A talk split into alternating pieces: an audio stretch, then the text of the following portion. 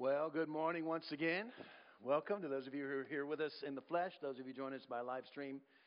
Welcome to you as well. Let me begin here this morning, Ephesians chapter 3. For this reason, I bow my knees before the Father, from whom every family in heaven and on earth takes its name. I pray that according to the riches of his glory, he may grant that you may be strengthened in your inner being with power through his Spirit, and that Christ may dwell in your hearts through faith, as you are being rooted and grounded in love. I pray that you may have the power to comprehend with all the other saints what is the breadth and length and height and depth, and to know the love of Christ that surpasses knowledge, that you may be filled with all the fullness of God.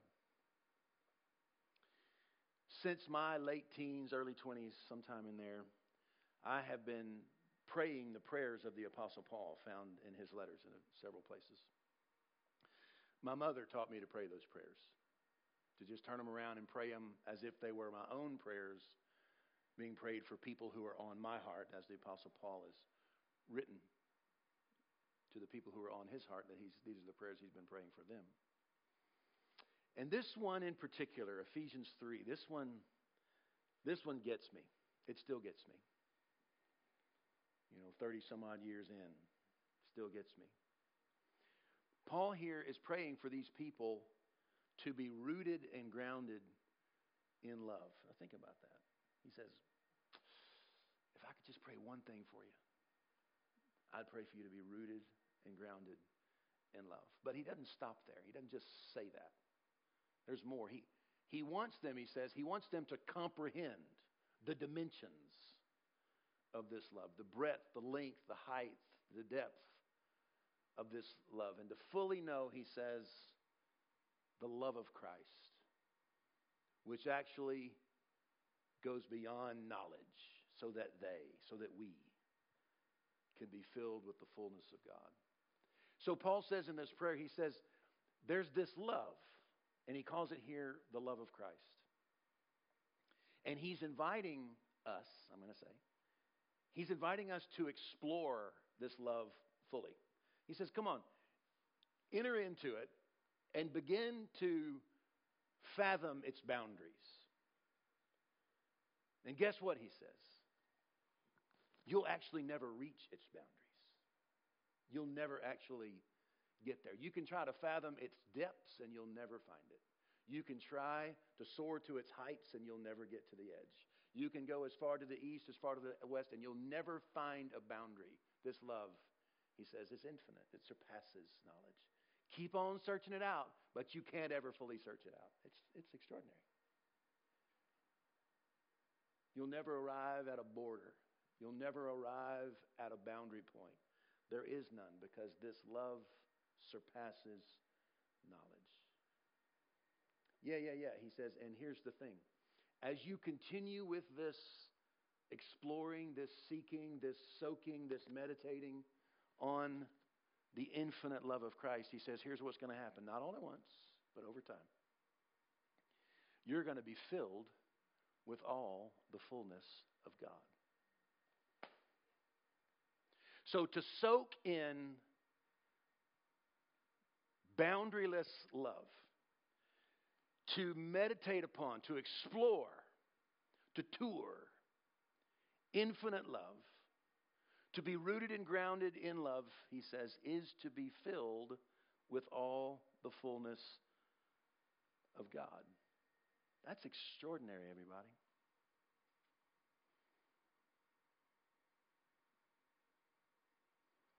So you want to ask the question, wait a minute, Paul, I thought you were writing these beautiful lines about love. I thought you were, I thought you were, you're, you're, we're talking about love, a big, a big, boundless, infinite love. And, and now you're talking about being, being filled with the fullness of God. What's going on here? He says, yeah, we are talking about love. And to talk about soaking in love is to talk about being filled with the fullness of God.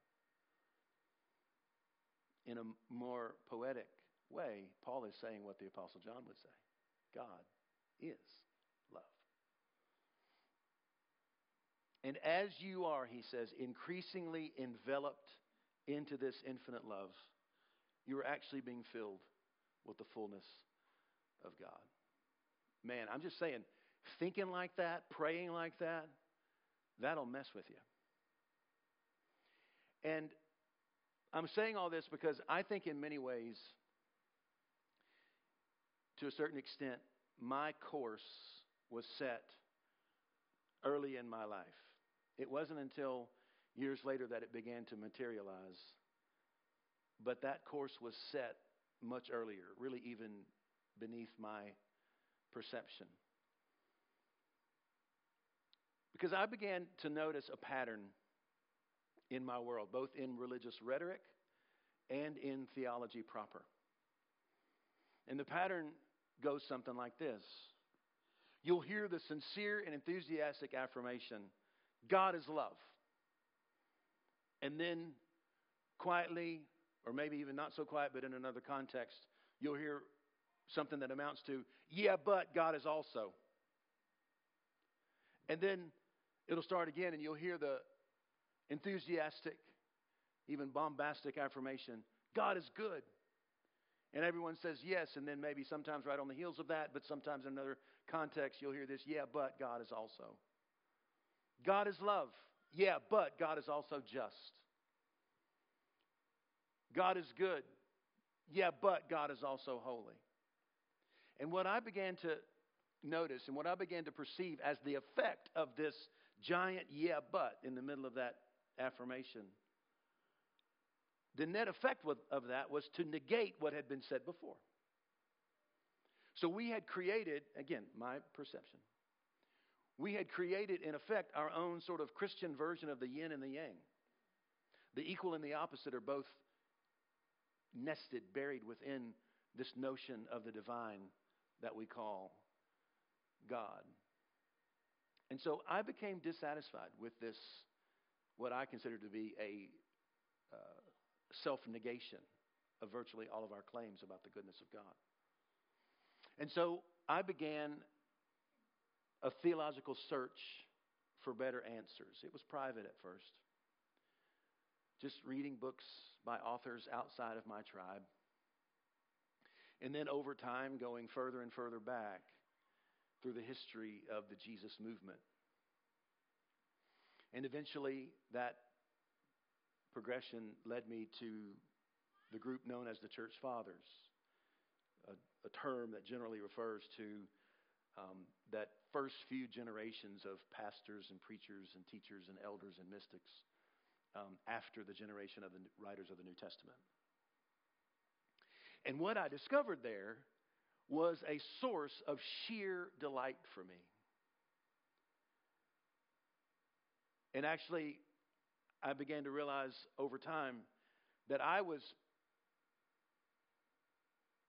Mm, I don't, I don't mean this wrong, but I was pre programmed to migrate toward what I was finding because my own devotional life for 30 some odd years had trained me that the love of Christ, the love of God, is actually infinite and boundless.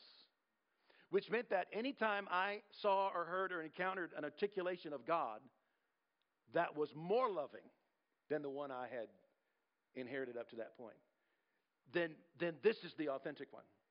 And when I find when I find a depiction of God that's, that's more loving, more beneficent than that one, then this is the one. Because I knew if I knew nothing else from the heart of the Apostle Paul praying for those believers a couple thousand years ago, and I'm convinced he was praying for us too, that the love of God is in fact infinite. And as long as you are placing boundaries on that love, then what you have encountered or realized or imagined up until that point is insufficient. Because what Paul has been doing for us for 2,000 years is begging us to continue to search its boundaries, its height, its depth, its width, its breadth. And in fact, the love of God surpasses knowledge. And so, in my own sort of, again, so far private search, I began to find these, what were to me delightful answers to these theological questions. Um, and these writers, these preachers, past, pastors, elders, these mystics began providing me with the tools to say with Paul, God is love, full stop. God is good, full stop. No, yeah, but, no boundaries. God is love, full stop. And was for the first time in my life provided with the theological tools, the theological spade work, you know, to support that. And so now I'm up to only a few years ago now. As many of you know, I began to teach publicly from this newfound treasure trove of theological resources. And I thought that everyone would be as delighted as I was to discover this richness and beauty. And for sure, some folks were as delighted as I am. But what I was not prepared for was the continuation right here and right now in our midst of the all too familiar, yeah, but.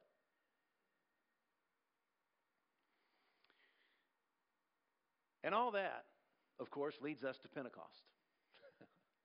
That's where we are on the church calendar. Well, next Sunday uh, will formally mark the observance of Pentecost for the church. Next week says the church calendar is the Feast of Pentecost.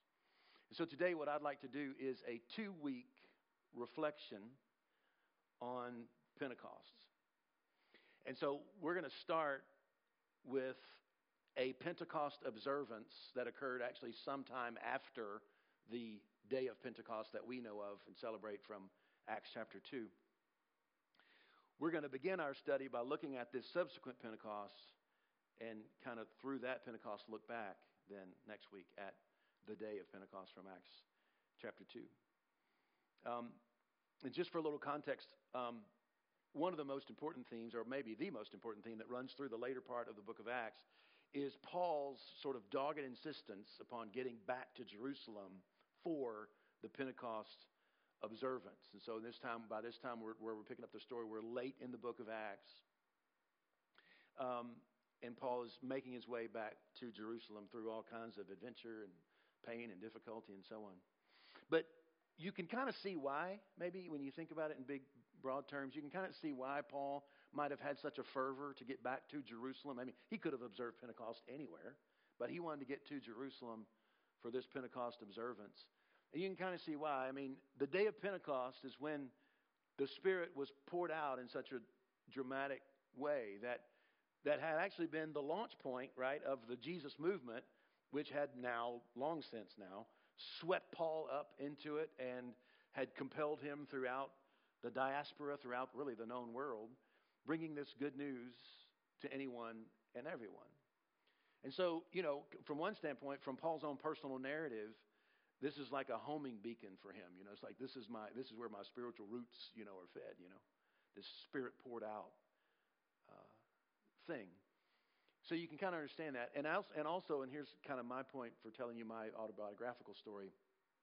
There's also a cautionary tale in this vignette that we get from what we're going to read this morning when Paul does finally arrive at Jerusalem, because what we're going to see is a now ancient instance of that very same dynamic. Where Paul shows up into town in Jerusalem and meets his fellow Jesus believers. And basically, in giving them his report, he declares, God is love. And they say, Yay. And then they say, But. And that's what we're going to see. Okay. Um, so this is Paul making this broad journey to Jerusalem. This is the city that has killed the prophets again and again and again throughout its history. Jesus was more than a prophet, but to say that Jerusalem is the city that killed the prophets would include the crucifixion of Christ, no less. So, this is Paul's journey to Jerusalem. But again, on another level, it's important for us to recognize that this is the Spirit's journey to Jerusalem. It is, it is this boundless Spirit of God who is compelling Paul to make his way back to this very stubborn people. All right, so finally Paul gets there. Acts 21. Here we pick up the story. When we, this is one of the, what's known as a we section, where the, the author of the book of Acts, Luke, is including himself in the group. When we arrived in Jerusalem, the brothers welcomed us warmly. The next day, Paul went with us to visit James, and all the elders were present. Present, James being the leader of the Jerusalem Jesus Church. After greeting them, he related, that's Paul, one by one, the things that God had done among the Gentiles through his ministry. And when they heard it, they praised God. So here's, here's the scene Paul and his crew finally make it to Jerusalem. The brothers, the Jesus believers, greet them warmly. They go to the Jerusalem church. Paul starts to give them his report. He's telling them what's been happening. Man, I've been going throughout the diaspora. I've been, you know, proclaiming the kingdom of God, talking about the resurrection of Christ, and the Gentiles are eating it up. And this same spirit that fell upon all of us is falling upon them, and he's telling them the stories.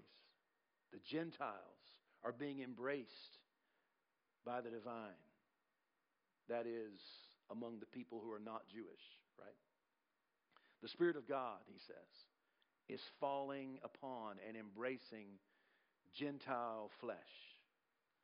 The worshippers of the gods are turning from idols and worshiping Jesus Christ. And so, Paul, you can just imagine the scene. He's telling story after story after story. Yeah, if you need if you need a cup of coffee to stay awake for this next one, go get your cup of coffee because I got more stories. I mean, he just can continually telling story after story of life after life in city after city, changed and transformed and turned right side up by this big embrace of the Spirit poured out onto all flesh. That's what Peter preached at the Pentecost, Acts chapter 2. We'll get there next week.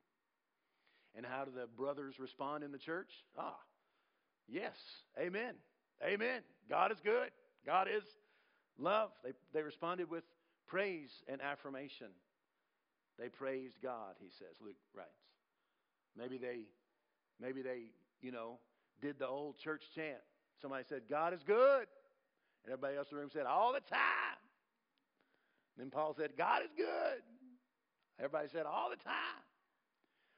Maybe James, the leader of the Jerusalem church there, said, You know, Paul's right, y'all. I'm going to do me one. God is good. And everybody said, All the time. I mean, they just had a, you know, a shout kind of a deal. It's a great scene.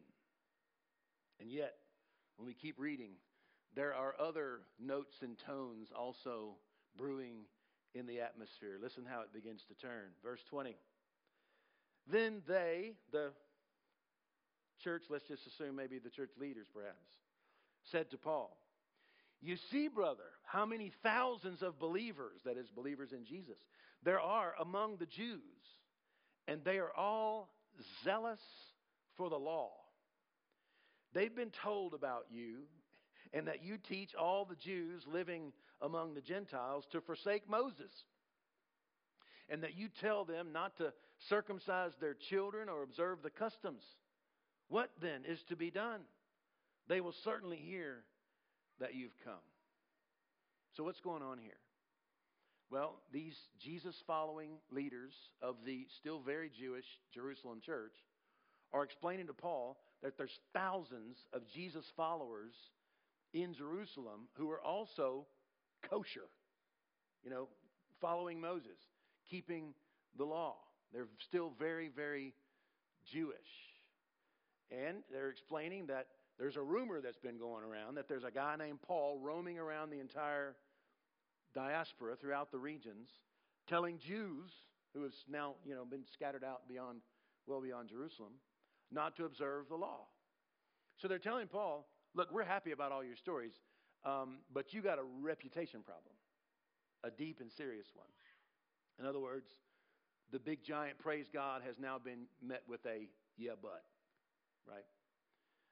Um, and so in Jerusalem, again, backing up a layer, in Jerusalem here, Paul speaks with the Spirit's voice. He speaks as the Spirit's emissary. Paul speaks as the heart and mind of God. And his message is God is at home among the Gentiles. And after their initial response of yay, comes the response, mm, but the Gentiles don't have a home among us. God may be at home among them, but they don't have a home among us. Listen, Paul, we're happy about all your warm fuzzies. We're happy about all your wild stories of Gentiles that are feeling loved by God. We're happy about all that. But we know what a, gent- what a genuine God follower looks like. And your Gentiles are not God followers because they don't look like us. And so Praise follows Paul's report celebration, joy, thanksgiving. And then the praise becomes bounded. The praise becomes hemmed in. No sooner does the praise escape their lips than is the praise hemmed in by concern. Concern for religious propriety, concern for protocol, yeah, it's a banquet, but there's boundaries on this banquet. Yeah, it's a celebration, but the celebration's got to be circumcised. Yeah, it's a festival, but we got to fence it in a little bit. See what I'm saying? That's that's what's going on here. What is the precise concern? Well, they've said it. There's this rumor about Paul telling Jews to forsake Moses. It's not actually true. Paul never, that's not actually what Paul taught, but it's similar enough to the truth to gain some traction.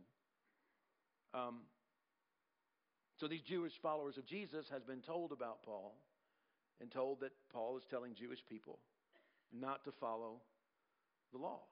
Paul is indeed telling Gentile believers in Jesus that they need not adopt Moses, the laws of Moses. That much would be true. But Paul never tells Jewish people to abandon a lifestyle of following Moses. He never does. He just says, don't force it upon these Gentiles.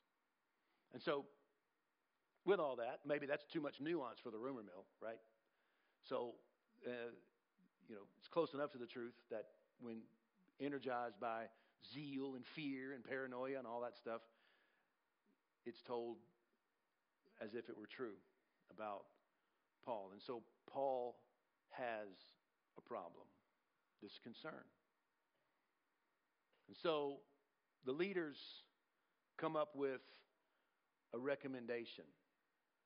As the situation is basically, we could say, the situation is spirit poured out meets concern for religious order. Spirit poured out bumps up against concern for, well, religious propriety, let's say. And it's ironic, and here's where our connecting point is, where we'll be next week, that the book of Acts opens with this scene on what we call the day of Pentecost. Right here in this same city, right here in this same Jerusalem where this event is occurring, where the Spirit of God is poured out onto all flesh. That's what Peter preached, quoting the ancient prophet Joel. And on that day, the disciples of Jesus spoke in the very languages of the foreigners who are on the heart of God. This divine lover of the other entered into the disciples of Jesus and enabled them to speak the language of the other, to cross the boundaries of religious propriety in order to speak the language of the other. It was a dramatic scene of divine generosity, scandalously so in God's pursuit of people across all ethnicities. And now here we are, just a few years later, fast forward from that day of Pentecost to this now sort of Pentecostal observance period where Paul is in Jerusalem once again on the Feast of Pentecost. And the pushback from the people, even the Jesus people, the pushback of the people is to once again pull back this boundless generosity of God hem it in, fence it in, It can't be that big, Paul. It can't be that good, Paul. It can't be that diversified, Paul, right? That's the nature of the pushback. And so I just want to say that if I could say, and, and maybe we'll work on this next week. You know, we said last week we talked about the ascension, and we said to put it together Easter says Jesus lives, the ascension says Jesus ru- rules and reigns. Maybe we need to come up with a concise, squished down one for Pentecost. I'm not prepared to answer that, but, but I am compelled to so, sort of hone in on this one focal point for Pentecost, and it would be this that to observe Pentecost for us now, here and now, year after year, in essence, invites us again and again and again to soak in the scandal of God's Spirit poured out on the forbidden ones.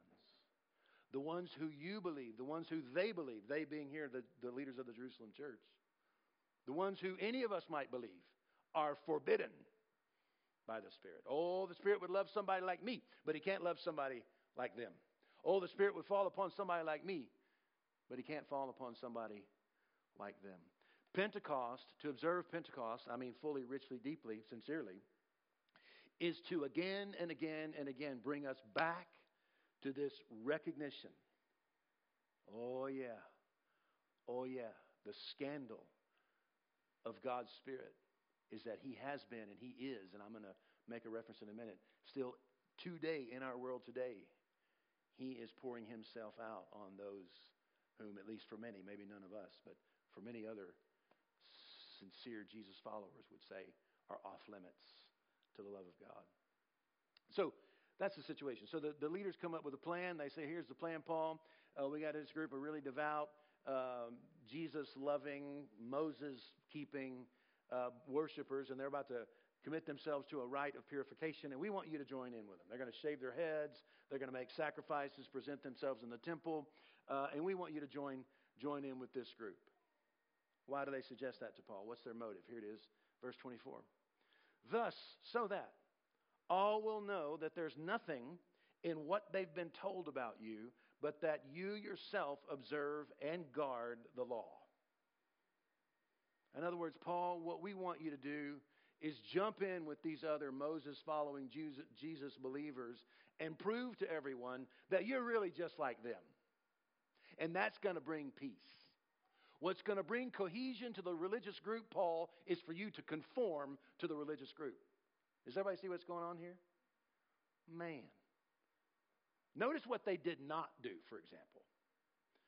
They did not respond to the situation by launching a teaching campaign on the boundless embrace of the Spirit of God. They didn't say, Paul, we got this problem. We got all these Jesus believers. They're still paranoid about Moses and the and bounding of the love of God. We were all there at Pentecost. We know what happened. We know that the Spirit of God is embracing all these Gentiles. So what we want you to do is we want you to start a Bible study, Paul. Can we start about 10 a.m. tomorrow morning? And we just want you to teach and preach and get all these people to understand that God's love is bigger than the Jewish people. Notice that's not what's in this narrative. This religious leader said, Oh, no, Paul, we want you to perform. We want you to perform to the, and I'm going to say this a little bit strongly, we want you to perform for the bigoted religious masses so that you can receive the blessing of the bigoted religious masses. I mean, that's strong, but that's what's going on. They, these religious leaders, maybe more nicely we can say, their imaginations are confined by their own religious experience, right? That's maybe a nicer way to say it. Maybe I should have said it that way. Anyway. Um, so, this is what's going on in this story. Simply put, and this is important for Bible readers, I think, for me to say something like this. Simply put, Paul is speaking, living, vibing in the heart and mind and spirit of God. And the religious leaders of the Jesus church in Jerusalem simply don't get it. And that's strong to say, but you need to know that kind of thing goes on in the pages of Scripture. When you read this kind of thing, these guys are wrong in this moment. Have y'all heard about um, sometimes called insider movements or insider Jesus? I've talked about this before. There's books now that are being written about it. Um, but I, and and you may be aware of this. Um, but one of the one of the compelling stories going on right now for what are called missiologists, people who study missions and, and the move of God around the world. One of the most compelling uh, phenomenon that's happening today around the world is what are called insider movements or insider Jesus. And that is what's going on, and we're finding this among Muslims, among Hindus, among Buddhists, all around the world, where Muslims are following Jesus while still being Muslim, where Buddhists are following Jesus while still being Buddhist, while Hindus are following Jesus while remaining very, very Hindu. And so if you meet these people, you're going to find the trappings and the norms of, of, their, of, of Hinduism. And yet, when you start talking about what's going on in their heart, what's going on in their, in their religious imagination, what's going on in their devotional life, oh, Jesus, he's my, Jesus is, he's my Savior. Jesus is my, you know, I'm, I'm following Jesus. But you look like a Muslim. You act like a Muslim. You have a Quran on your, oh, yeah, but Jesus, I'm a Jesus guy. I'm following Jesus. I mean, this is a new thing that's going on right here in the world today. And, and the books are, are just now being written. It's almost like in, in real time where these movements are being studied around the world. And this movement is not being driven by missionaries. There's no white missionary that came up with this idea.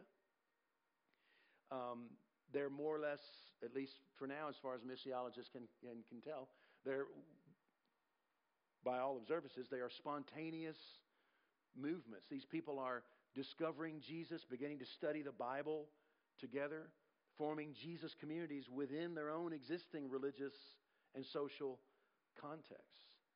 I mean, this is wild. It really forces us to ask a question, and you know, not to answer out loud, but I think it's instructive just to ask the question: Is God capable of pouring Himself out on Hindu people in their Hindu context? Is is God capable of doing that? Is God capable of, of pouring out his spirit upon Muslims in their Muslim context? Is God capable of pouring out his spirit upon Buddhists in their very Buddhist context? Is God, is his spirit that big? Is he that relentless? Is he that, uh, is there that much largesse in the love of God? Is God that free? that welcoming? Is he that relentless? No missionaries, no pope, no Broadman hymnal, no just as I am, no church buildings being built, no membership class, no Westminster catechism. No. Just the embrace of the divine.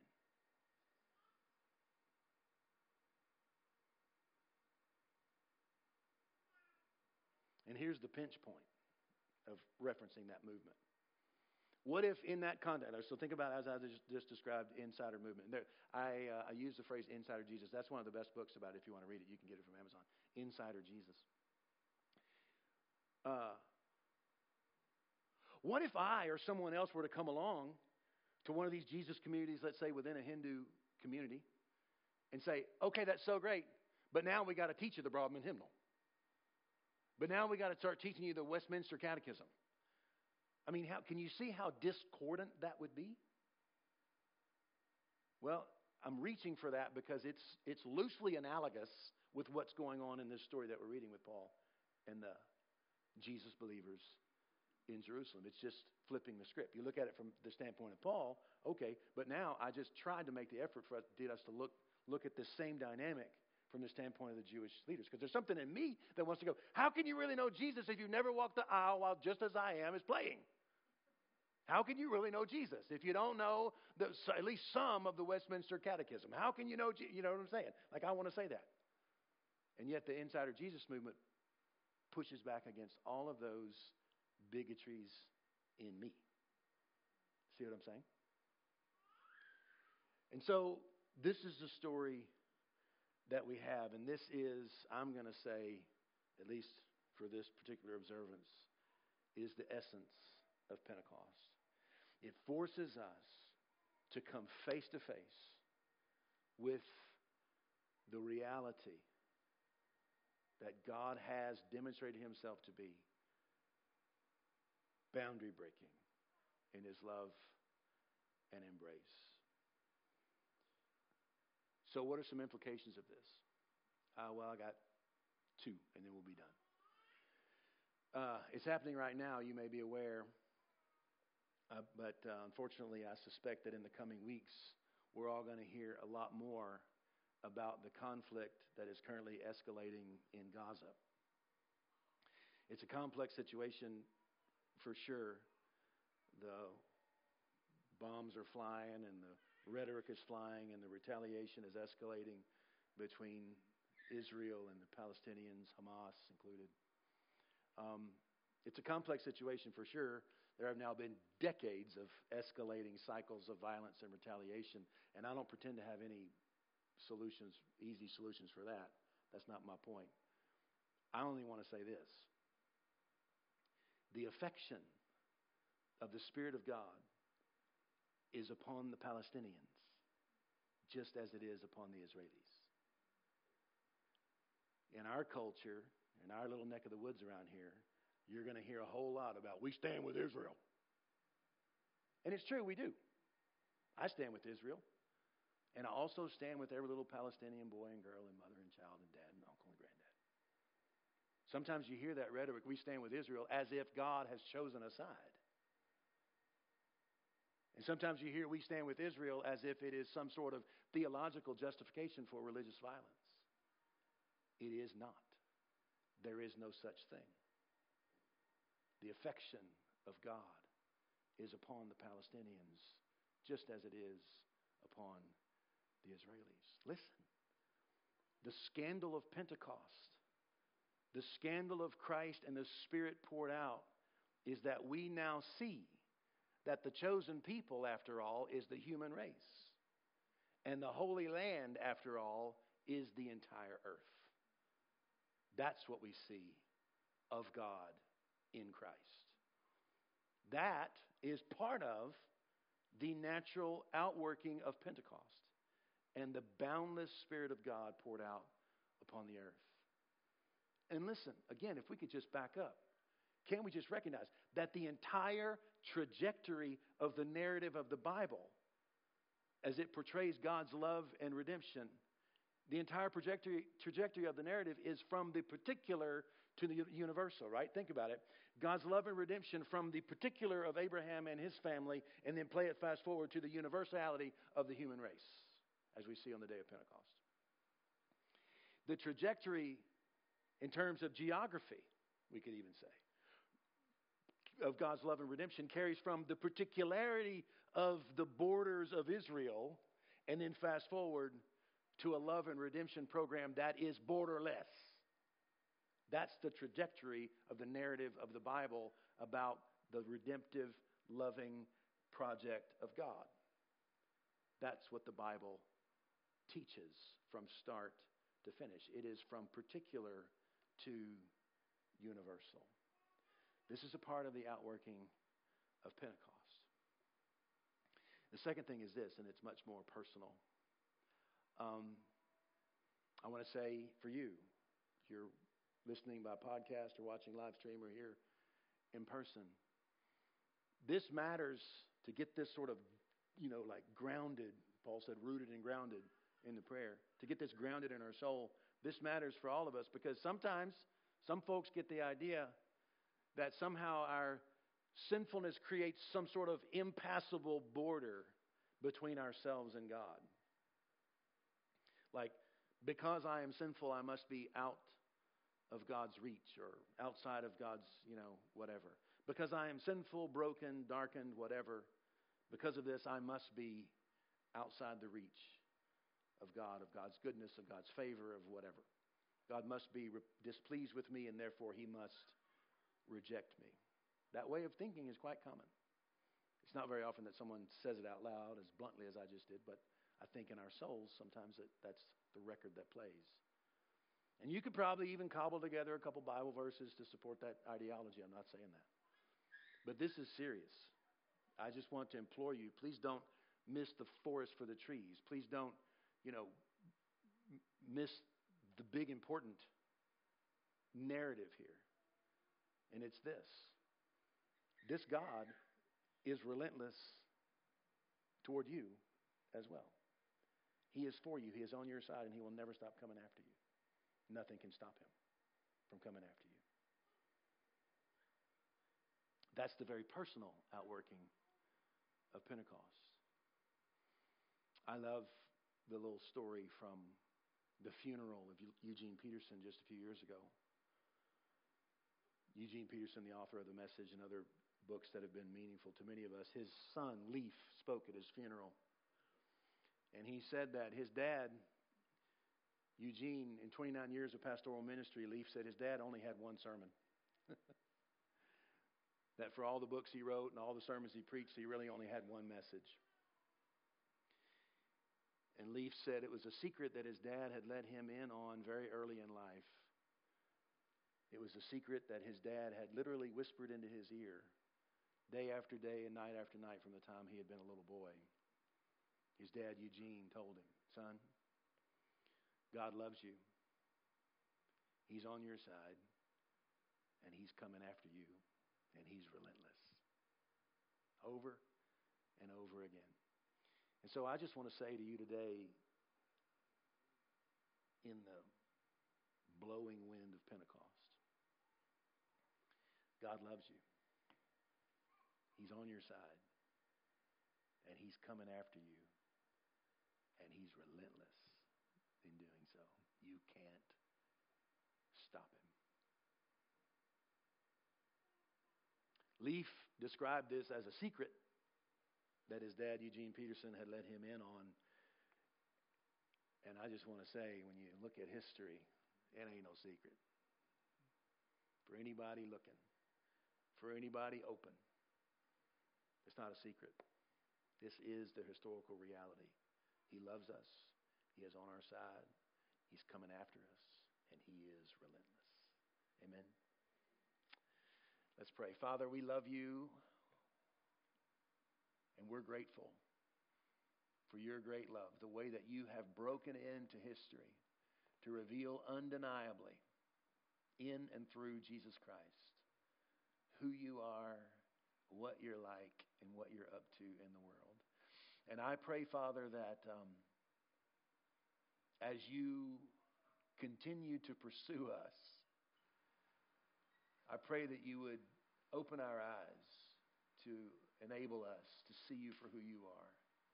And that just as Paul invited those ancient believers 2,000 years ago, that we would hear you say, Come. Come explore the depth, the height, the breadth of this love that surpasses knowledge. We want to be rooted and grounded in love and thereby be filled with the fullness of God.